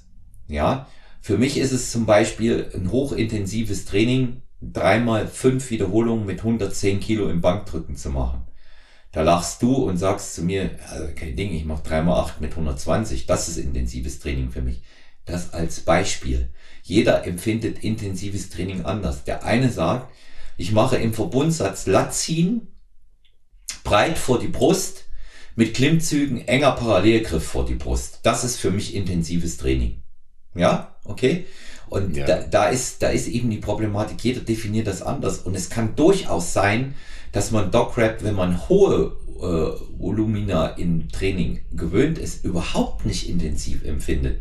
Und es wird einen immer wieder dazu bringen, gegebenenfalls mehr zu machen, als man eigentlich sollte. Das sehe ich als Nachteil, wenn man es nicht erklärt und überwacht bekommt. Und dritter, ganz großer Nachteil, und das ist für mich überhaupt der, den ich äh, als am problematischsten ansehe und deshalb DocRap nur Leuten ähm, empfehle, die schon Basics und Trainingserfahrung wirklich haben. Eine richtige Periodisierung ist nicht möglich und eine richtige Kontrolle in der Periodisierung mit einer Meta-Analyse auch nicht, weil am Ende kann ich immer nur gucken, wie viel Gewicht. Ich kann aber nicht ja. gucken, wie eine Entwicklung insgesamt ist, weil viel zu viele Übungen draußen vor sind und viel zu ähm, wenig behandelt äh, werden auch dabei. Und da sage ich, unterm Strich betrachtet, auch mit dem Wissen, was ich heute habe, auch durch dein Buch Powerlifting, die besten Trainingssysteme aller Zeiten, ich würde eher so ein Powerlifting-Programm mit Bodybuilding-Übungen äh, und der ein oder anderen Intensitätstechnik kombinieren. Ja, das ist immer die Frage. Steigst du bei Restpause in ein komplettes Trainingssystem ein, dass dein ganzes Training danach strukturiert ist? Oder nimmst du es, wie ich es beim Density-Training jetzt auch gesagt habe, nimmst du dir ein, zwei Muskelpartien raus die zwar natürlich schon wichtig sind, aber jetzt nicht Priorität genießen, wie jetzt äh, Kniebeugen, Bankdrücken, Kreuzheben oder, oder, oder sowas, ähm, wo du einfach nochmal für sowas ans Limit gehen kannst. Und du hast auch völlig recht, hier gibt's keine Periodisierung. Das Einzige, was Dante empfiehlt, ist, du gibst äh, sechs Wochen lang Vollgas oder sieben und dann gönnst du dir ein, zwei lockere Wochen, wo du dann eher, sagen wir mal, ein bisschen nach klassischem Volumenprinzip trainierst. Ne? Statt einem Restpausesatz machst du halt dreimal zehn Wiederholungen, gehst nicht ans Limit, nicht ans Muskelversagen und steigst dann wieder ein. Und es ist auch völlig richtig, dass das nicht für Trainingsanfänger geeignet ist. Also wer Fitness Bodybuilding betreibt, das sollte ja ein Trainingsalter von bestimmt mal ein, zwei Jahren mitbringen, um zu wissen, was es mit Standard Trainingsprogrammierung erstmal äh, Leistungsgrenze und dann einzusteigen. Das absolute Kontra bei dem Programm, ähm, jetzt gerade wenn man immer sieht, naja, Home Gyms greift immer mehr um sich. Viele Leute trainieren zu Hause, natürlich dann auch ein bisschen mit eingeschränktem Equipment. Du hast bei DC immer zwei Sachen. Das eine, also bei der Übungsauswahl, das eine ist die Sicherheit der Übung. Weil wenn du, du schließt ja innerhalb von einem Restpausesatz, gehst du ja drei, vier Mal ans Muskelversagen. Ne? Du machst den initialisierenden Satz mit acht, neun, zehn, elf, zwölf Wiederholungen. Der ist dann bis zum Muskelversagen. Das Gewicht wird abgelegt. Du hast die, die, die 20, 25 sekündige Pause, greifst das Gewicht wieder. Und das sind Sachen, das macht man am liebsten an der Multipresse, an der Hammer Strength Maschine. Das macht man am liebsten an einem Kabelzug. Solche Sachen. Aber wenn du jedes Mal dann wieder eine Handel aus der Ablage rauswuchten musst, ohne Trainingspartner, Partner oder dann halt auch, wenn du, weiß nicht, keine Safeties hast. Also mach das mal mit Kurzhandeln, mit, mit, mit 45er Kurzhandeln und Bankdrücken. Das wird blöd. Ne? Mhm. Das wird, du, brauchst, das wird, du brauchst fast immer einen Trainingspartner. Also das sagt Tudel genau. ja auch. Ja, genau, genau. Das sagt Tudel ja auch und man, man muss nur sagen, äh, er hat das Programm natürlich ähm, so, so für sich auch gut entwickelt und spezifiziert und dem kann man auch glauben, wenn der das sagt. Ja publiziert das ja auch heute noch, dass er, dass er da gar kein äh, Interesse an der kommerziellen Vermarktung hatte. Da kannst du ja auch so Fragen stellen und dir das runterladen bei ihm. Das ist einer der wenigen, der gesagt hat, ich mache das, ich mache das für alle. Aber es sind natürlich auch ein paar grundlegende Denkansätze mit drin, die wahrscheinlich wie immer nur für dieses eine Individuum, und da haben wir wieder die individuellen Anpassungen, der Euro geht rein ins Schweinchen, ja. notwendig sind ja, die, die auch nur bei diesem einen Individuum genau so gehen, weil er mal für sich herausgefunden hat, das funktioniert. Ja, und trotzdem ist es immer so, keiner ist die Schneeflocke, selbst wenn es bei einem Individuum besonders gut geklappt hat, ist normalerweise immer was für alle dabei. Also da kann jeder doch noch ein bisschen was rausziehen davon. Das ist es, das ist es. Also ja. zum Beispiel, ähm, ich habe ja zweimal damit trainiert und das muss ich auch mal dazu sagen, ich habe damit äh, ganz ordentlich Erfolg gehabt, vor allen Dingen was das Thema Kraftsteigerung und darum geht's hier primär. Er sagt stärker werden, werde ich stärker, kriege ich generell ja. Muskelmasse ja. und das klappt damit. Aber wenn man älter wird und ich habe das ähm, das zweite Mal mit über 40 trainiert, es ist richtig Verschleiß. Es ist richtig Verschleiß. Ja. ja, weil du willst jedes Mal dein Logbuch schlagen, du willst jedes Mal die Zahlen schlagen. Du hast dann zwar die Option, deine Übung auszutauschen, wenn du keine Steigerungsrate mehr hast. Ne? Wenn du mhm. jetzt Dips machst und du machst zwei Einheiten oder drei Einheiten hintereinander keinen Progress mehr, dann musst du Dips auswechseln durch die next, nächste Übung, die dir am besten liegt. Also er sagt ja ganz klar, zieh dir für jede Muskelgruppe drei Übungen, mit denen du am besten klarkommst, die sicher auszuführen sind und auch ein hohes Steigerungspotenzial haben. Weil natürlich habe ich bei einem French Press mit einer SZ-Handel oder bei Dips für einen Trizeps immer eine höhere Steigerungsrate als bei Cable Pushdowns oder bei Kurzhandel Kickbacks, weil ich denke mal 45 Kilo Kurzhandel Kickbacks macht sonst keiner. Ja, da fängst, das, da ist die Steigerungsrate nicht so allzu hoch. Das ist wie beim Kurzhandel Seitheben. Da ist dann halt relativ schnell vorbei. Ja, aber bei, bei Dips, äh, da, da kannst du dich Wochen, Monate lang relativ gut verbessern, bis da mal ein Plateau kommt. Ja, das heißt, nach den Kriterien musst du die Übung auch auswählen. Und äh, zwei, zwei Dinge gefallen mir wahnsinnig gut in dem äh, System. Das eine ist, er nimmt für den Unterkörper, nimmt er immer noch, und das hat sich auch, also mittlerweile hat ja auch Wendler in seiner äh, ähm, aktuellen Auflage von äh, 531, wo es nochmal aus, ähm, ausgebreitet hat, noch was man alles machen kann, hat er auch den sogenannten Widowmaker-Satz drin. Am Ende von deinem Beintraining nimmst du dir nochmal ein Gewicht, das du für, also das wäre dann die wirklich wie früher die Superkniebeuge oder die Atemkniebeuge und haust nochmal einen 20er-Satz bis zum Muskelversagen raus. Und das machst du immer mit der Übung, die du an dem Tag machen musstest für die Beine als Hauptübung. Also wenn du Beinpresse hattest, dann machst du das zum Schluss mit einem Gewicht für 20 an der Beinpresse noch. Du haust erst deine vier bis acht schweren Wiederholungen raus von deinem Standardsatz. Der wird nicht nach Restpause gemacht. Reduzierst das Gewicht und haust dann diesen 20er Satz raus. Das machst du dann beim Beinpressen oder in der Hackenschmidt oder bei, bei den Kniebeugen. Und da bist du dann wirklich tot. Deswegen heißt der auch Widowmaker, der Satz. Und das, das habe ich auch ja. übrig behalten davon. Das mache ich zum Beispiel beim Beintraining bei allen großen Übungen immer. Immer. Ja. Ja. ja. Und ähm, ich halte sehr, sehr viel davon, weil du einfach auch eine so eine richtige äh, Beschleunigung im, im äh, Blutfluss hast und, und auch die Fasern total aktiviert werden. Das spürst du auch und das spürst du auch äh, am nächsten Tag. Ne? Der Widowmaker ja. heißt ja heute anders. Ne? Markus, der ist ja umbenannt worden von der Pro Science Fraktion, der heißt ja heute M-Rap-Satz. Ne? Der M-Rap-Satz, ja. ja Wobei M-Rap-Satz, ja. aber der kann irgendwo liegen bei 10 bis 40 Wiederholungen. Ja, ja, genau. Aber je, trotzdem, das Kind ja. hat einen neuen Namen, das ist sehr wichtig. Aber ich fand Widowmaker auch immer gut. Er schreibt es ja immer drunter, ne? Ja, was hat er, was hat er vorgeschlagen? Er hat immer gesagt, äh, das Gewicht droppen um, um, glaube ich, 50 Prozent zum Beispiel bei der Kniebeuge, ne? Genau, wenn du, was weiß ich, du machst jetzt äh, 150 Kilo für sechs schwere Wiederholungen, mhm. danach ist Feierabend, dann machst du fünf Minuten Pause, reduzierst auf 75 und dann bankst du den raus und Ziel ist 20. Ab 25 musst du dann das Gewicht vielleicht nächstes Mal erhöhen. Hast du 15 nur ja. geschafft, war, warst du zu schwach. Man muss aber auch dazu sagen, dass Trudel zum Beispiel die Beine nicht nach dem Ruhepausenprinzip trainiert. Ne? Nee, muss man dazu sagen. Außer die Beincurls natürlich, also, also äh, Leg Curl Varianten, die kannst du natürlich nach Restpause machen. Aber alles gestrecktes Kreuzheben, ähm, ähm, Kniebeugen und, und auch Beinpressen verbietet Volumen, sich nach ja. Restpause. Ja. ja. Macht er macht er Volumentraining normales mit nicht allzu hohem Volumen. Und ähm, da, da zeigt sich eben auch seine Trainingsintelligenz, ja, dass er das wirklich äh, sich durchdacht hat, das Ganze dass es einfach genau. in dem Bereich nicht geht und er einfach auch weiß, dass die Beine einen viel höheren Workout-Load brauchen, um sie zu Deswegen hat er den Widowmaker-Satz ja auch nur für die, für die unteren Extremitäten Richtig. drin. Also es gibt keinen Widowmaker-Satz im Overhead Press oder, oder, oder auf der Schrägbank. Das gibt's nicht. Ja. Und ja. ähm, das, das, hat er, das hat er sehr gut gemacht. Noch ein, noch ein Wort zum Thema Essen. Was er sagt, auch wieder ziemlich unkonventionell in dem Zusammenhang. Viel, viel, viel aber die mhm. Carbs zum Schluss. Ja, das stimmt. Und er redet ja auch von sogenannten Carb Cut-Offs. Also du sollst mhm. ja nur bis zur zweiten Tageshälfte oder bis nach dem Training spätestens deine Kohlenhydrate konsumieren und dann weglassen. Also vor allem halt dann Richtung, Richtung Abend hin oder so. Das ist auch so ein bisschen so ein Oldschool-Approach, als man mit den, mit den Kohlenhydraten mal rumgespielt hat. Er äh, postuliert wahnsinnig hohe Proteinmengen, was natürlich wieder ein bisschen den Rückschluss zulässt auf ähm, Enhanced-Athleten. Ne? Mhm. Also weil, wenn er von drei bis 400 Gramm Protein pro Tag spricht für 100 Kilo Athleten, ähm, dann weiß ich natürlich auch, äh, welche, welche Pfeife hier gepfiffen wurde. Ja, vor allen Dingen, wenn er von 100 Kilo Athleten spricht. Ja. ja, ja, ja, ja. Und er, er ist ein großer Fan von ähm, äh, Steady State Cardio morgens nüchtern zu machen. Also ja. an Pausentagen empfiehlt er immer, also weil du hast ja dann vier Pausentage, morgens immer äh, nüchtern Cardio zu machen zwischen, ja, was halt immer so halbe Stunde, dreiviertel Stunde, ja. je nachdem.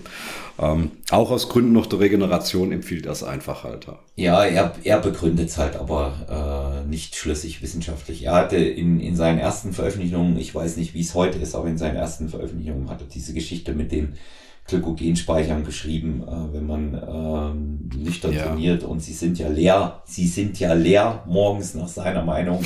ja, ja, komplett leer, Olaf, komplett Komple leer. Komplett leer sind sie nach seiner ja. Meinung gewesen und wenn man dann nüchtern trainiert, schiebt man die Fettverbrennung an. Mitnichten ist es so, nach dem, selbst nach dem schlechtesten Regenerationsprozess innerhalb eines Monsterrausches, ja, sind die Glykogenspeicher bis zum Zerbersten voll morgens. Die auf jeden Fall die auf jeden ja, Fall. Ja. Und ähm, sich, sich jetzt äh, morgens, ich rede jetzt nicht von Wettkampfoptimierung, ich rede jetzt mal ganz normal, sich morgens entladen zu wollen, damit, das ist einfach eine wirklich völlig unbewiesene These. Warum es immer noch gemacht wird, ist auch relativ einfach. Das muss man auch mal dazu sagen, weil sich bei den meisten in den Tagesablauf leichter integrieren lässt. Die bringen Richtig. Cardio hintereinander nicht zeitlich. Dankeschön. Also, ja, ja. also machen Sie es ja. morgens auf nüchternen Magen äh, oder mit dem Kaffee. Das ist ja völlig in Ordnung. Es macht Cardiotraining auf nüchternen Magen schon durchaus Sinn, wenn es darum geht, die VO2 Max zu erhöhen. Dann ist es sinnvoll. Aber dann bist du auch in einem Bereich, wo du Minimum 90 Minuten trainieren musst. Und dann ist es halt kein Cardio mehr für eine halbe Stunde. Das sind dann die sogenannten nüchternen Läufe. Ne? Und die, die erhöhen die, die maximale Sauerstoffkapazität, was Sinn macht, was sich positiv aufs Training auswirkt. Aber man kann nicht alles beachten.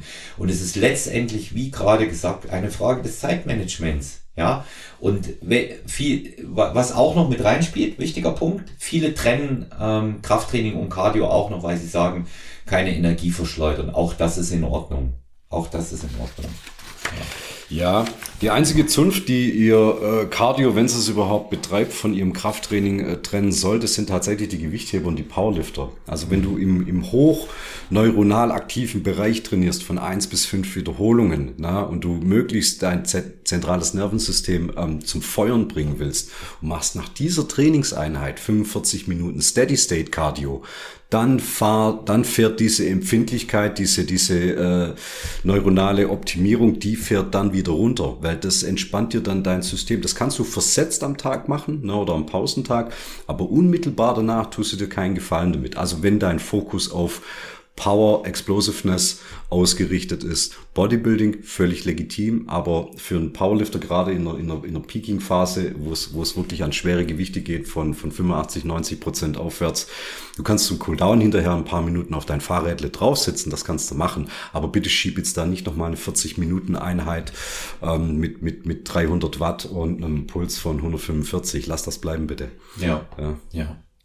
Ja, und äh, ich, ich denke, ähm, auf, äh, auf die Art ähm, kann man auch so mit dem äh, DC, mit dem Doc-Rap nach äh, Dante Trudel äh, schlafen gehen. Ich kann nur jeden aber empfehlen, auch das mal zu recherchieren und über die Entstehung des Systems und über den verrückten Typen dahinter mal zu lesen. Es ist hoch unterhaltsam, amüsant.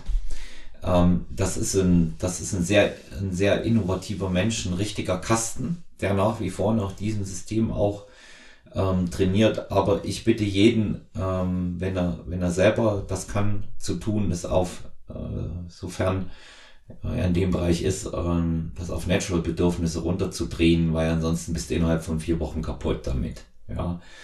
Ich finde, du bist auch psychisch, ja. Psychisch völlig ausgelaugt, ja. Und, ähm, ja, ich finde, psychisch zieht's dir, finde ich, zieht's dir brutal den Stecker, wenn du nicht alle paar Wochen wirklich diese, diese Cruising-Phasen einbaust, von ja. denen er redet, weil jedes Mal dieser Druck, weißt du, die ersten paar Wochen fängst du an, da steigerst du dich mhm. überall, da läuft es, da bist du fresh, da hast du Bock auf das System. Und dann kommen so die ersten Plateaus, du fängst dann an, die Übung auszuwechseln und dann weißt du, ah, ich muss heute im Schrägbank drücken, ich, ich muss heute entweder die zwölfte Wiederholung machen oder ich sollte zweieinhalb Kilo mehr verwenden ne? weil sonst, ja, sonst ist der Progress nicht da, ich muss die Übung austauschen. Oder allein auch schon zu wissen, oh, egal wie es läuft, ich muss noch diesen Widowmaker-Satz zum Schluss machen.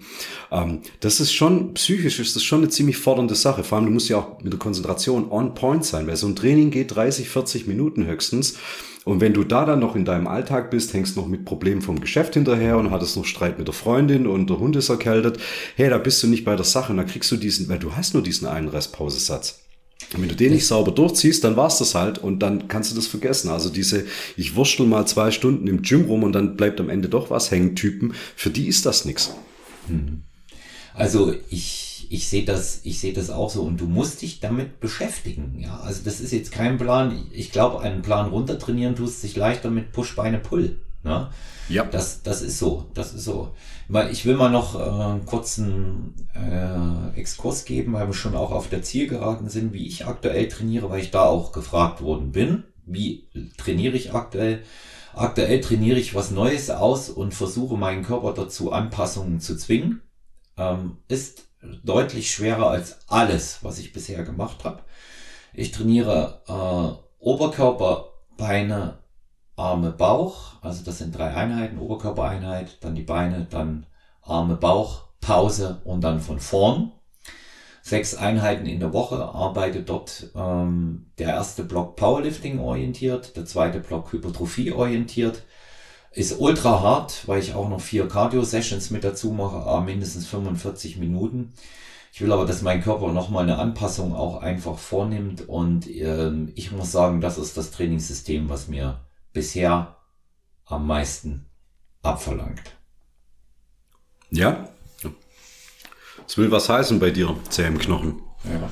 ja. Und ähm, weil irgendwie passt sich der Körper nicht an. er will es er, er will's noch, er will's noch nicht. Kraftsteigerungen sind jetzt da im normalen Rahmen. Habe jetzt den letzten noch für dieses Jahr angepeilten ausstehenden Rekord auch gebrochen. Das war ähm, das doppelte Körpergewicht in der Hexbar achtmal zu ziehen und das habe ich geschafft. Gut, gut. Ja. Und das trotz deinen Knien. Ja, das Knie macht er gut mit. Das macht er gut mit. Okay. Ja, da muss ich sagen, da habe ich, da habe ich kein Problem. Da nehme ich diese, diese wärmenden Bandagen, also keine, keine mit Kompression, über die wir mal gesprochen haben, sagen wir mal mit dem Equipment, ne, die mhm. schön warm halten, da habe ich gar keine Probleme. Das ist ja das Witzige, das Knie, das tut mir wirklich nur weh beim Laufen. Ja. Und ähm, bei anderen Sachen überhaupt nicht. Das ist auch wieder so ein, so ein Phänomen. Aber es ist die Gesamtbelastung. Ja. Zwei ja. Dinge würde ich, ja, entschuldige, Olaf. Ja, Zwei. und das, das muss man so nehmen, wie es kommt. Ne? Okay. Zwei Dinge würde ich noch zu Restpause und dann wäre ich damit auch durch. Ja. Also das eine ist, egal wofür du dich jetzt entscheiden würdest, ob du jetzt Doc Rap, Mayo Raps oder, oder Pit Force nach Pfützenreuter durchziehst, das funktioniert alles. Es gibt Varianten davon. Muss halt gucken, was liegt dir da ein bisschen am ehesten. Liest dich da mal überall rein. Ähm, Forschung hat es bewiesen, dass das auch in seiner, in seiner Effektivität dem traditionellen äh, Wiederholungssatzschema nicht nachsteht. Das hat auf jeden Fall ähm, ist gleichwertig anzusehen. Ne? Also klar, vorausgesetzt, man programmiert es einigermaßen sinnvoll. Und wer sich mal ranwagen möchte, aber jetzt nicht sein ganzes Training über den Haufen werfen möchte von heute auf morgen, einfach mal Bizeps sich vornehmen, einfach mal Bizeps Curls im Rest-Pause-Style machen, mal zum gucken, wie fühlt sich das an. Ähm, und dann mal gucken, ob es das vielleicht auch für andere Muskelpartien noch was wäre. Also man muss jetzt da nicht komplett äh, einsteigen. Man kann da auch erstmal ein, zwei, vielleicht auch störrische Muskelpartien rausziehen, wo man dann auch sagt, dort geht gerade nichts irgendwie, nämlich Bizeps, Trizeps mal raus, guckt da damit mal. Ähm, und dann hat man dann schon erst einen Eindruck, wie sich das Training anfühlt, ob das was wäre, was man mal komplett in Angriff nehmen möchte. Mhm. Ja. Ja. Ja, dann sind wir für heute mal auf der Zielgeraden. Wir haben immer noch ein bisschen was auf der Pfanne, aber wir haben äh, jetzt, äh, denke ich, unsere Zuhörerinnen und Zuhörer gut unterhalten und fürs nächste Mal äh, ganz gespannt gemacht. Beim nächsten Mal werden wir dann noch, was offen ist, Ausrichtung, Strategie, Setting für Stronger Venue besprechen, den letzten Wettkampf, den wir gemacht haben und werden uns dann äh, nochmal einigen anderen äh, bekannten Trainingssystemen hier dann aus dem Bodybuilding-Bereich etwas genauer widmen, weil hierzu einige Fragen kamen und äh, damit beschäftigen wir uns sehr, sehr gerne. Ja? ja. Prima, freue ich mich. Ja. ja, Markus, ich bedanke mich für äh, deine äh, Zeit, deine Aufmerksamkeit und auch wieder ähm, die wachen Stunden schon am Sonntagmorgen, die du für Stronger Venue investierst. Vielen Dank. Wir bekommen gutes Feedback.